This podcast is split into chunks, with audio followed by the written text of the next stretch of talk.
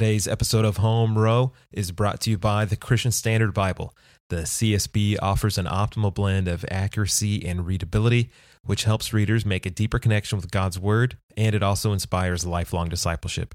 The C S B is equally suited for serious study or for sharing with your neighbor hearing God's Word for the very first time. Learn more at c s bible dot com. I'm, I'm writing. You know how to write. Without the, without the, without the writing, you have nothing. I'm writing. All right, everybody, welcome back to the show, and I'm your host, Jeff Metters, and today I'm so uh, thrilled to have on the show Doctor Robert Letham. He's the author of a brand new systematic theology put out by Crossway, and I'm holding it here in my hands. Not only is it a beautiful book, but it's also filled with beautiful truths for the Christian faith. So, Doctor Letham, how are you? Very good, thank you very much. And so for the people out there who don't know who you are, uh, why don't you just mind telling my listeners a little bit about yourself and uh, also where you're located in the world? Because uh, my listeners can probably tell you don't have a Texas accent like, like I do. Yes. Right. Well, I'm professor of systematic and historical theology at Union School of Theology here in the U K. Um, you can probably tell by my accent that I've lived in the United States for twenty-eight years. Um Um, I was a pastor, a Presbyterian minister in New Jersey for five years, for Del- in Delaware for seventeen. Um, I studied at uh, seminary in Philadelphia, and um, I taught at uh, a number of seminaries, at Westminster Theological Seminary there in Philadelphia, and also at Reformed Seminary as well. So I've worked really in pastoral ministry for about twenty-five years. And I've also taught and written in theological seminaries as well. Now, what's what's something that you do for fun when you're not teaching and you've got the maybe the day off or the or the weekend off? What's something that you're doing out there? Well, I would. Um, my main interests are cricket and music. We often go to uh, concerts, classical, Baroque music in particular. Um, I'm also, uh, I like walking in the countryside and uh, reading as well. Oh, great. What's a, what's a book you're reading right now? Anything that you'd recommend to the listeners? Well, actually, I'm I'm uh, working on two um, on a new book myself on the Holy Spirit. So I'm reading all kinds of stuff. Um, and I'm looking forward to reading Anthony Thistleton's book on the, on the Holy Spirit in the next uh, few mm. days. Oh, great. I love his uh, commentary. I think it's on First Corinthians. Oh, yes. Uh, massive. Yes. Yeah. Uh, so, so helpful when we were preaching through First Corinthians uh, at, at yes. our church. Well, I wanted to bring you on the show and, and talking to the people at Crossway um, because, you know, I get all kinds of different Christian writers on the show, uh, but I've not had many, I guess I would say, professional uh, writers of of theology. Uh, Kevin Vanhoozer would probably be the closest who's who's been on the show, but with your brand new Systematic Theology dropping November nineteenth, and I'll put a link to this in the show notes so listeners, you can go and find that there on Amazon. I thought it'd be great to talk about um, the act of writing a systematic theology book, which is no no easy task, and then also the importance for theology for for writers, especially those of us who are Christian writers, uh, how important it is for us to have sound doctrine. So so before we get into all of that, one question I always love to ask to ask my my, my guests, um, how did you become a writer? Um, well, I started writing when I was about nine, actually. Um, I, at school, I wrote uh, lengthy stories of World War, World War Two fighter pilots, Um, sports, uh, events, mainly cricket, stuff like that. And so I, I suppose I've had a natural interest in just writing. I can fill up a, a computer screen um, in very quick time. I can't guarantee it'll make any sense, but uh, I, can, I can do that. Yeah, and you have written a lot. Uh, just looking through your, your Amazon author page, I can see these books that are that are on my shelf, uh, especially the the Holy Trinity book there that uh, in scripture, history, theology, and, and worship, uh, the Lord's Supper, uh, your book on the union with Christ, uh, your your book in the series, uh, The Bible Speaks Today, on the message of the person of Christ. uh, the work of Christ and the contours of Christian theology. And so you have just a a real wonderful collection here of books that have been so helpful to the church. And so when you're writing, um, what what are some of your writing habits and practices, and I guess the disciplines like? Yes, well, I think the key is organization. Uh, you've got to have um, good organization because so many things can crowd in upon you. Um, if I a project such as this, it was a very big one, um, you work out how much time you have available in total. Uh, and as it is when I preach, actually, I try to think first of the big picture, um, the overall structure. Uh, sermon, I usually think of the main points right away. And so it is, I think, with systematic theology and the other books I've written. I, I like to um, view the area as a whole and then work out what the best um, division of it is, into, uh, logical, something which is logical and which flows naturally, and which is also uh, true to what you're writing about. Reflects it accurately, as accurately as you can, and then of course it it it um, it involves uh, just simply setting aside time each day or each week, whatever it may be, and sticking to the program. Just keep going. Do you have any any uh, writing quirks or oddities or rituals that, like, you always have to have start off with the same song or make sure you have the right tea? Or, or anything like that, or it's just all business? No, not at all. Um, I just uh, just start start going. Yeah, just get to work. Well, obviously, one has to do a lot of reading as well first, and a book like this is not some. While I was working on it five or six years, um, you could say it's the fruit of several decades of right. thought. So um, it's something which I've always had in my mind. Uh, for the future as the years tick by. Uh, and so, so naturally, subconsciously, you're, you're thinking of it as well. What I also like, um, I like things with which are large-scale structures too. Uh, the music of people like Mahler. Um, I reread uh, the, the novel, well, series of twelve novels by Anthony Powell, A Dance to the Music of Time, which is three million words. Wow. twelve novels, a kind of semi-autobiographical uh, account of the kind of decline of the sort of lower-level aristocracy over a period of fifty years. Uh, and that, that gives you a hit, uh, see how pe- other people handle large-scale structures and maintain con- um, coherence, continuity throughout. Yeah, wow. I can't, uh, it, it is hard to fathom. Uh, you know, I've written a couple books, but only around two hundred pages each. And so to have a book that's weighing in at over a thousand pages um, and taking all of that time. So I can't imagine working on something for five years. Uh, What was it? I mean, that's a long time. So if you look over that, what were some of the hurdles just to, to keep going? And and how did you over overcome any kind of writer's block or, or anything like that? Well, to be honest, um, I, well, I hope I'm always honest, but I, I've never encountered that myself, uh, fortunately. Um, and um, yes, I, I, I don't really think I did have any hurdles to surmount. The main questions were Uh, relating to it, the organization, where certain things should uh, crop up early or later in the work, uh, particularly the doctrine of Scripture. Often systematic theologies begin with a section on Scripture.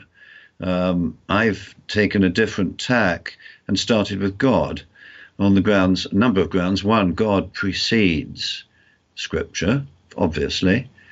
Uh, and secondly, Um, in our own day, with so many religions around and with the decline and, you might say, disintegration of the effect of the Christian worldview, uh, particularly here in Western Europe, it, um, you have to ask, when you say the Bible is the word of God, who is the God whose word it is?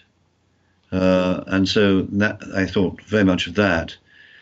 Uh, and uh, questions of that nature were the ones going through my mind, I think, most yeah. of the time. Yeah, and with writing, you know, in in the realm of theology, I, I know that sometimes people can have um, the thoughts of, well, should I write a book like this? Like I think of my my sister in Christ, Jen Wilkin, with her books uh, on the attributes of God. Very popular level of books and very well done. Um, and, you know, there's I'm sure she wrestled with the temptations of why would I write these books? There's already, you know, The Attributes of God by Pink, and we've already got Knowledge of the Holy by Tozer.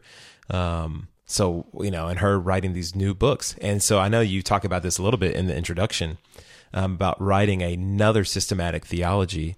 Um, and so how did you, I guess, overcome that in your mind going, hey, I I do have something helpful to contribute to the church um, in this day, in this age, in this time. And it's okay that we already have, I mean, who knows how many systematic theologies there are on the planet and why it is helpful for us to have another one. What, what would you say to somebody like, why do we need another systematic? Yeah, so I, I would say also, why do we need another sermon, perhaps, or even another prayer? Um, each one presents a different perspective on the gospel. Um, in this case, I yes, I suppose that was a question in my mind. But when I picked up other recent systematic theologies written, say, over the last thirty years, I realized that I was coming at it from a quite different angle than almost anyone. I think only one exception, um, Douglas Kelly. Um, all the others were approaching it largely from the standpoint of exegeting the Bible, but without also a... Uh, a thoroughly informed and extensive interaction with the way theology and biblical teaching had been understood throughout the Christian church. Because my view of systematic theology, some think it's really um, gathering together the teaching of the Bible in, in a systematic way. And of course, that is part of it. But it's also the gathering together the exposition of the entailments of the Bible. That is to say, not only what the express statements of Scripture are, but all that they imply and, in fact, entail, and how they interact together. And then, of course, in, in, in dialogue with the way these things have been understood historically, and, of course, too, in in uh, contrast to those ideas which have been advanced, which threaten the gospel as well. So it's it's really, a, I think, a quite a, a complex um, it's a complex thing. And most of the others, virtually all the others, did not really interact too extensively with, say, the fathers, the medieval theologians, Reformation and post-Reformation, and indeed many of them not not too extensively with um, theologians today. Yeah, but, but more or less, sort of, I suppose you could say, and very invaluable for that reason. I'm not at all criticising that method, but they were mainly kind of extended and perhaps more sophisticated biblical expositions. Yeah, yeah, I think it is. The more that we um, the more the church continues and the more the Lord tarries, the way, not that our theology is changing um, from what's revealed in the Scriptures, but we have further explanations because now yeah. we have, like that's what I love, just flipping through the table of contents of of your work. You do have the interactions of of others throughout church history um, and, and including things that are typically not included in other books, one, because of either time. Um, those works were either not written yet or were just being written.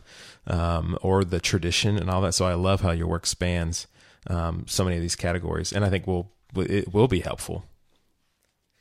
And I, and I loved what you said on on page thirty-five. And so I'm just going to read this quote when talking about what theology is, and I, I just love how important this is. The last paragraph on page thirty-five, where you said, "Theology is more than the accumul- accumulation of biblical texts. It involves the interaction of a range of realities to which the cumulative witness of the Bible directs us. It is the entailment of, quote, the sense of Scripture, as Gregory of Nazianzus described it, a theoretical and meta-theoretical account of the overall interrelationship and inherent connections of the holistic biblical teaching. Man, there was a lot in that, in that um, sentence, uh, in those two sentences. So walk walk walk us through that. Uh, so for so here's here's what I have in mind. Why I was so excited to get you on the show. Uh, I know that some, from my listeners, there'll be a range of people who who write. There'll be people who write um, the articles for the Gospel Coalition, like myself. Uh, people who write for Desiring God. People who write on their church blogs. Uh, people who write maybe for the church email newsletter. And then you've got people who do what's called Instagram microblogging. Have you ever heard of that, Doctor Letham? Um, no, I haven't. Do you, are you familiar with Instagram? I've heard of it, yes. I'm not much into social media. Yes, yeah. So it's just it, you mainly post pictures, um, and then you have a little captions, a little description of all these pictures. And now what's taken off is uh, short little posts under these pictures, and people are using them to share encouragement, uh, do a little mini devotional, and all that kind of stuff. And so I think the temptation for people that do a lot of popular level writing is to not dip into theological works, um, to maybe just read other other books that are kind of in their same atmosphere and, and not get into theological work. And so I think it's so important for them to read theology, but I'd love for you to to walk us through that. So when you say theology is more than the accum- accumulation of biblical texts, can you can you expound on that for us? Yeah, so I think it might sh- surprise and perhaps even shock a lot of people to know that the vast majority of heresies, heresies which are those things which, if they were true, would falsify the Christian faith. They would go right to the heart of the gospel and blow it apart if they were true. The vast majority of heresies up till the eighteenth century were um, derived from people who simply quoted Scripture. I'm working on, at the moment, on um, editing a couple of volumes. A new, there's going to be a new critical edition of the complete works of John Owen, um, which is in uh, process at the moment. And Owen was opposing uh, the Socinians, and the Socinians held to the supreme authority of the Bible. And they quoted the Bible, but they did so, actually, to the exclusion of everything which the church had taught before. Uh, they rejected the teaching of the church on the grounds that it was human words, human language, which had been added to the word of God. And so they had a rock-solid, you might think, on, uh, doctrine of Scripture, but they went on to deny every doctrine of the Christian faith, uh, everything, virtually everything. The same thing occurred uh, in the early church. Uh, people may well have heard of Arius. Um, there was another man in followed who, a few decades later, who was more air, more uh, effective than Arius, called Eunomius, and they denied the, uh, that the, the Son was one with the Father. Uh, in other words, they denied the deity of Christ, and they said, "Look, the uh, word Trinity is not in the Bible, so how can we believe it?" And that was in the context where Gregory of Nazianzus, to whom you referred a few minutes ago, said, we believe in the sense of Scripture, the overall teaching of Scripture viewed as a whole in its totality and all that it entails and all that it implies demands uh, that we believe that Jesus is the eternal Son of God, one with him from eternity. Um, and so I think that's that's the question. You can... Um, various groups down through the centuries have s- said they rely on the Bible only and have gone on to repeat virtually every heresy that arose during the early church. So in, in effect, God has, or Christ, uh, as we read in Ephesians, uh, when he ascended, he gave gifts to the church of apostles, pastors and teachers and so forth, that we should no more be children tossed to and fro by every wind of doctrine, but uh, grow, and the church grow and into the unity of the body of Christ, um, one in faith and one in love. Um, So that, I think, is really stresses the necessity of thinking very carefully, coherently, and thoroughly about the faith in an ordered way, so that um, because something which goes wrong in one area can very easily impinge on another. And if that happens, you find that people are drifting away uh, from the central truths of the gospel. Mm-hmm. Yeah, that's so true. And the dangers, we've seen them all throughout church history and and debated in all the councils and, and given us, to us in the creeds. Um, when, when you say in that definition that I read about the theoretical and meta-theoretical account, when when I read that the first time, I had my I think my head spun like an owl when I read meta-theoretical. And so walk me through that, the theoretical and meta-theoretical account of the overall interrelationship and inherent connections of the holistic biblical teaching. Yes, well, the thing is, that this is the revelation of God, which is in, which is really far greater in its scope than our minds can fully gather.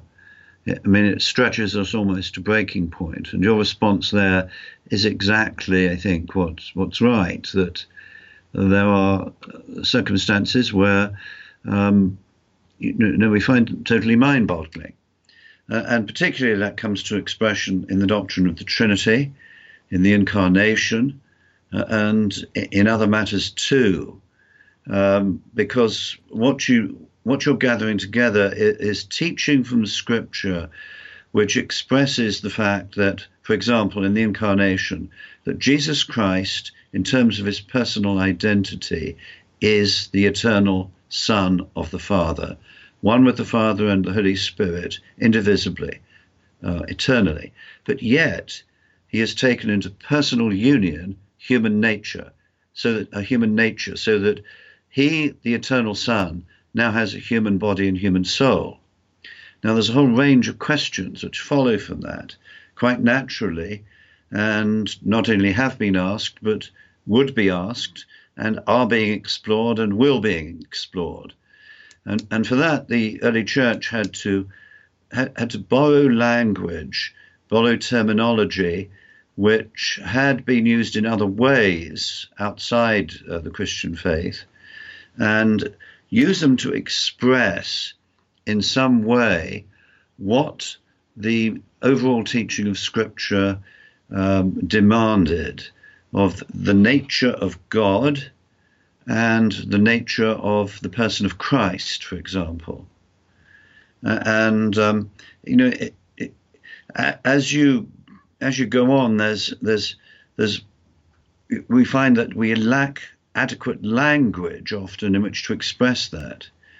Uh, so from periodically, from time to time, uh, the, the church and theologians have been forced to come up with language and terms to describe what they know to be, be true, what the church has always believed, what it has also uh, been a, a central point in its worship, but uh, is uh, terms which are needed to articulate Uh, something which is transcends the possibilities of definition. So those those are the kind of questions which I'm referring to by by those kind of uh, terms. Yeah, yeah, and I I wonder, you know, as, as you think about um, theological development throughout, um, obviously my context is is the American church, and now today. I wonder if you could speak to some of the maybe just popular level evangelical um, writing and the things that maybe you see, and what are some areas of theology, and maybe maybe you experience this just from interacting with students over there um, at the university and in seminary, um, areas of theology where you think it would be very helpful for writers to um, to grow in or develop in. Well, uh, you mentioned the book I wrote on the Trinity. Um, second edition of that has just been released, uh, actually just less than a week ago. But in that, um, I address a number of uh, developments which have occurred in the previous fifteen years since the first edition was published, there's been a massive amount of writing in that area. And, and, and some may be familiar with the fact that there was a controversy two or three years ago online. I didn't follow that myself, but only dribs and drabs. But I know what it was about, um, relating to the relation of the Son to the Father eternally. And I think part of the problem there was the lack of familiarity with the historical uh, debates, and uh, the fact that some people were coming at, this, at the at the issue purely from um, exegesis of the Bible without proper uh, informed um, understanding of what went on when the church had to gra had to grapple with those things uh, several times in its history. I think that that sort of highlighted that particular problem, I think. Yeah. I could, yeah, absolutely. That was, that was one of the big things that I, I thought of um, as well. And I, I, you know, with, I, I don't know what it's like over there in, in, in the U K, since I've, I've never, never been, but sometimes over here in the U S, um, you do hear theology as kind of spoken of as dry, um, yeah. as, you know, not um, really all that important. It's all about just the practical, you know, application of the scriptures. And so, When when I have, you know, speak to other writers um, and they just, well, I don't know, theology doesn't have the pop and zip that uh, other writing does. What do you say to people who who throw that um, that accusation towards theology? I would um, bring back the statement by J I Packer, Jim Packer, in the first article he ever had published. And he wrote, amongst other things, it was a review of a particular book which had been written then, the default position of the keen Christian with little interest in doctrine is Pelagianism. Now, Pelagius uh, was a, uh, a a British monk in the early fifth century, and he believed that, for, that uh, humanity after the fall retained the ability to respond to the gospel apart from the grace of God. In other words, the fall into sin had not irreparably damaged them so much that uh, they could, of themselves, apart from God's grace, repent and believe. So effectively it was a a, a, a, a minimal view of the impact of sin, but what it, what it did was it, it did away with the need for grace. It did a need for the uh, the, the, uh, the the dire need for uh, the work of the Holy Spirit to change and transform us, and so it led to effectively to moralism, and to a kind of activism which basically could be summed up as "let's try harder," and that is destroys the gospel, because the gospel says that we are dead in trespasses and sins, and that it's God who makes us alive together with Christ. And he does so, of course, for good works, which he's prepared beforehand. But those are the fruit of faith and the fruit of the grace of God. Um, so consequently, if people are determined to live, the, live what they call the Christian life, but have little interest in doctrine, the grave danger which threatens is that their focus is going to be on their own efforts and their own activism. And in fact, by turning away from the, uh, the, an interest in theology, they are going to neglect uh, the grace of God, uh, because that is really what theology is about. Yeah, amen, amen. So in other words, the gospel is at stake. And quite simply, if that trajectory continues, you will find that the evangelical churches in a generation or so will have been um, really crippled. Yeah. Mm. Theology is so important, and it matters. And this is why books like yours um, are so needed, because there, we know there are, are lots of theological textbooks out there that are incredibly challenging to read. um, yeah. for the normal uh, person in, in the pew. I mean, as a pastor, seminary grad, I mean, there's things I've had to read. I'm like, what is this even saying? Yeah. Um, this, this, if I may, uh, I think it's important to add here that in writing this, naturally, you you run uh, part, draft chapters past various people, and I ran it past a number of well-known scholars. I also ran it past uh, some ministers as well, to ensure that I was reaching, you know, pastors who would find it valuable in their own work. But the one person who read the entire manuscript before the editorial process began uh, was someone who's probably late thirties, forty, who teaches physics in high school in Cardiff, uh, near here. Uh, because what I wanted to ensure was that what I wrote was intelligible to somebody who was not a, a preacher, a theologian, or stu- a theological student or a scholar, somebody who was simply a member of the church, who obviously had an interest in reading, who obviously clearly was intelligent, um, and uh, but to reach people like that, um, I wanted to run it past him to ensure that what I'd said was reasonably intelligible, and if he had any questions, to let me know as well, which he did to a very great extent, a lot of questions. So that is basically the aim of the book. It is, of course, intended to impact um, theologians, ministers, s- students, but I'm aiming too for people in the pew as well.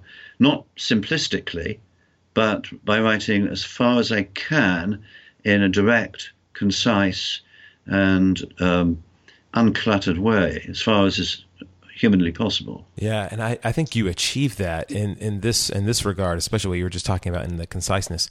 You cover a lot of topics, um, but in a very succinct and I feel like um, sufficient way. And I know readers, you'll you'll just want to go pick this up. And especially, I'm sure you can go to Amazon or go to Crossway's website and you can scan the the table of contents. But you'll find that he covers, uh, Doctor Letham covers so much stuff in a very short um, economy there, like especially on the sinlessness of Christ. Um, it's only six pages, but sufficient in going through it and, and teaching. And I had to flip right to the page um, about aliens, about extraterrestrials. and so and so that is not something you see often. And it's just like, I don't think Calvin addresses um, extraterrestrial life in the Institutes. Uh, I don't think Anselm does either, but maybe maybe he does. I don't but know. They're there, and they're there in the Bible. Yeah, so so walk us through. So maybe that that might pique uh, listeners there. That might just go and stop listening and go buy your theology now when you talk about E T. So walk walk us through extra the extraterrestrials here in your systematic theology. Well, I don't want to spoil the party, um, but um, it's it's there. There's uh, there's two or three pages, and it, yeah, it, it's a topic. This is the point. It's a topic which has come up for discussion in the last you know, Dec- last decades, after space exploration began and after more powerful telescopes and so on got got out, and, and movies as well to boot. Um, and uh, stuff has been written it, on it from a Christian perspective as well. And uh, a friend and colleague of mine wrote a couple of articles in the journal Evangelical Quarterly, and there were articles too. So many of you will know First Things. Uh, there's been some stuff in there over the years as well. But, um, yes, I don't want to overly focus right. on that. It's it's a side question, but yes. It is something which, um, you know, which is which is of contemporary interest. Yeah, yeah. You, and what I love about the book is that you do go down some of these side roads that come up that are important. Uh, you address them, um, spend, I think, an appropriate amount of time on them, and then come right back to getting us through to the meat of, of the book and, and what we need to learn. Mm-hmm. Um, and so, and what I love about this book too, is that I can't imagine a lot of people um, are going to sit down and read a systematic theology textbook cover to cover.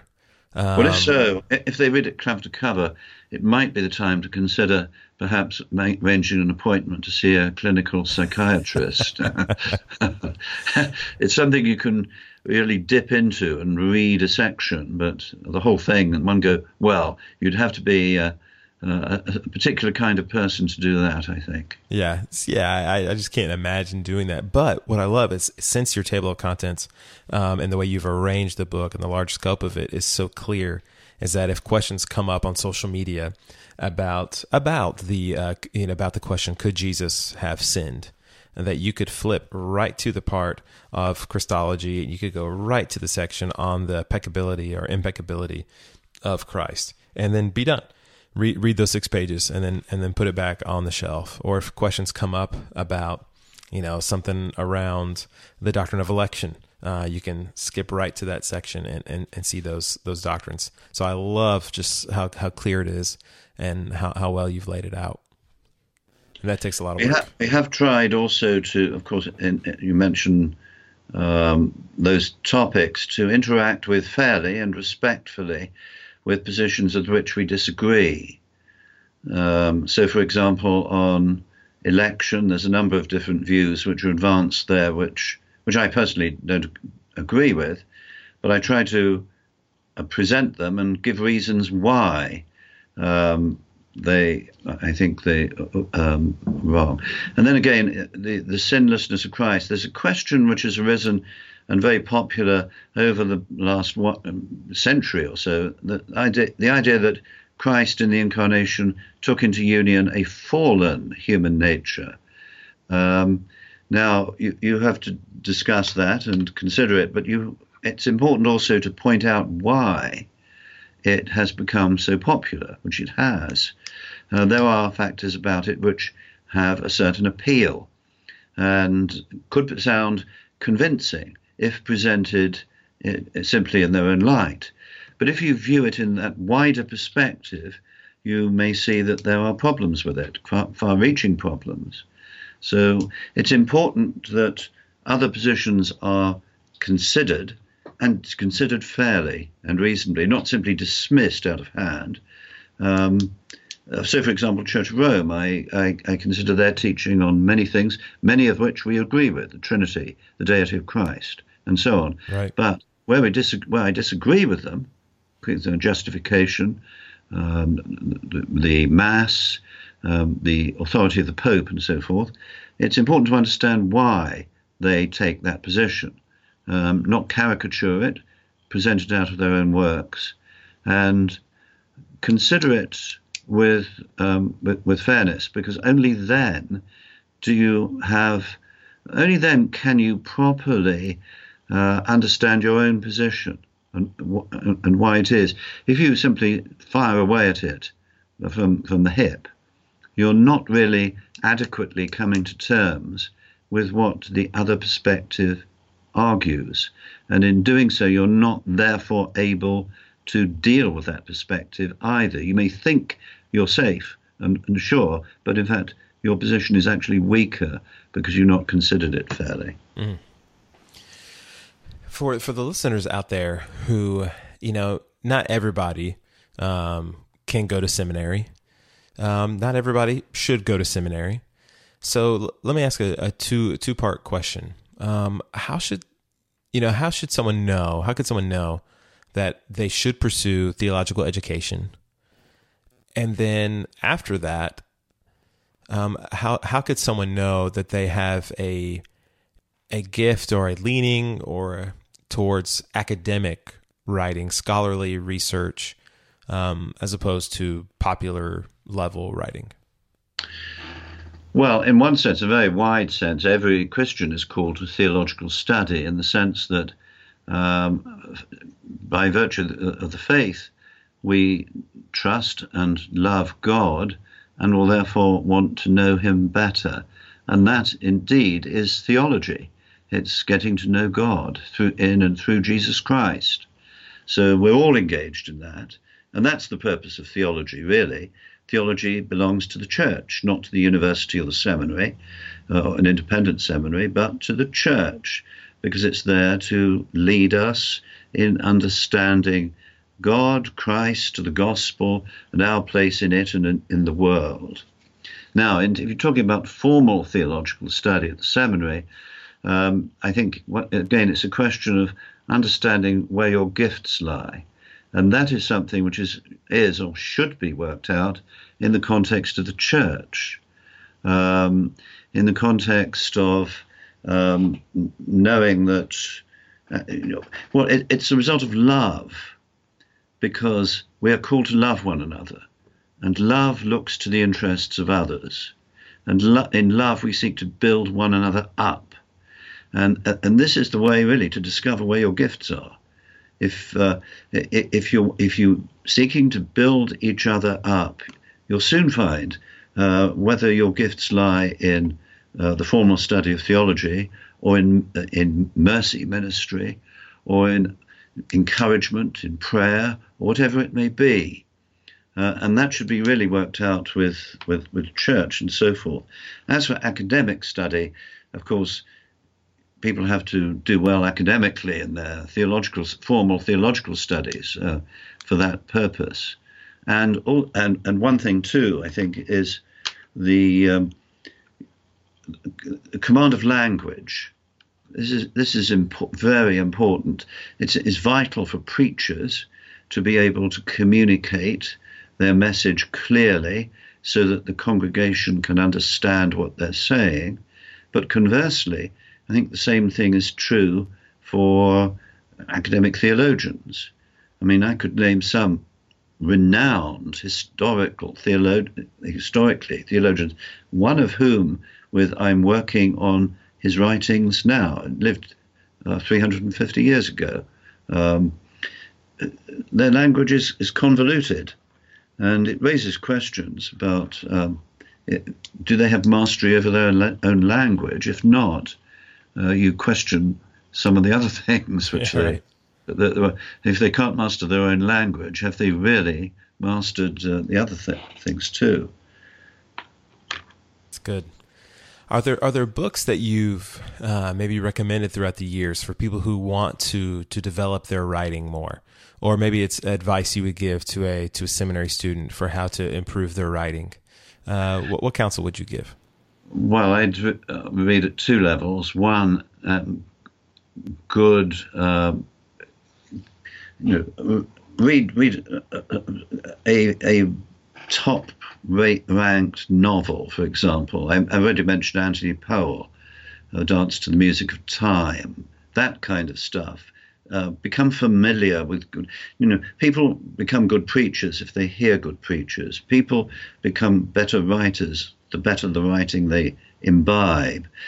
That, and also the more popular kind of writing, which you get in maybe in the tabloid press, for example, which is absolutely direct, straight, and and and um, you know, so so that in a sense you you you can you can master the language on two different levels, speaking simply and directly, and also um, perhaps um, developing more in in a more developed and sophisticated command at the same time. Uh, speeches of Churchill, for example, are a good thing to read. Some, some, or, or even Ronald Reagan has a mastery of language, a wonderful communicator. Um, he, I, I saw him give a speech to the, I think it was the combined House of Commons and Lords, flawless, without a single note uh, in front of him. Um, leaving aside politics, whether you're Republican, Democrat, or anything like that, it was it was masterly. Um, that kind of thing, I think, is so. Um, the the be- and if you want to read a good theology, which is uh, written like that, John Calvin, Institutes. He, he was he wrote in Latin and French, uh, four hundred fifty, five hundred years ago. Um, well, four hundred fifty years ago, uh, but even in English translations, you have, it, it just speaks directly right across the years, right across the centuries, um, uncluttered and clear. Yeah, absolutely. I have a copy of the Institutes, the fifteen forty-one French edition, sitting right here on my desk from, from Banner of Truth, just, you know, slowly reading through that and enjoying that. Yeah, Calvin was super clear, and he did not waste he did not waste his words. No, no. Well, Doctor Letham, thank you so much for coming on the show and for talking about the importance of theology, for, for writing a, a very helpful, a systematic theology that I can't wait. I'm not going to sit, I'm not going to read it cover to cover, but I'm going to, to resource and to, to reference as I've already done already, and I've just really, really enjoyed it. Um, and you can go, listeners, in the show notes, you can go find links to his new book, Systematic Theology, just released from Crossway. You can find that there in your podcast app. Just swipe up and you'll see the notes there to this book and also to his Amazon author page. And you can find links to my books as well. And if you're able, go and leave a review there in your podcast app. You'll just see those stars at the bottom and just click five stars or four, three, one, uh, whatever. Just leave a review. Uh, whatever you want, and it's going to help the show spread to more people. So thanks for coming on the show, Doctor Letham. It was great well, having you. Thanks so much. And as always, listeners, let's just keep writing.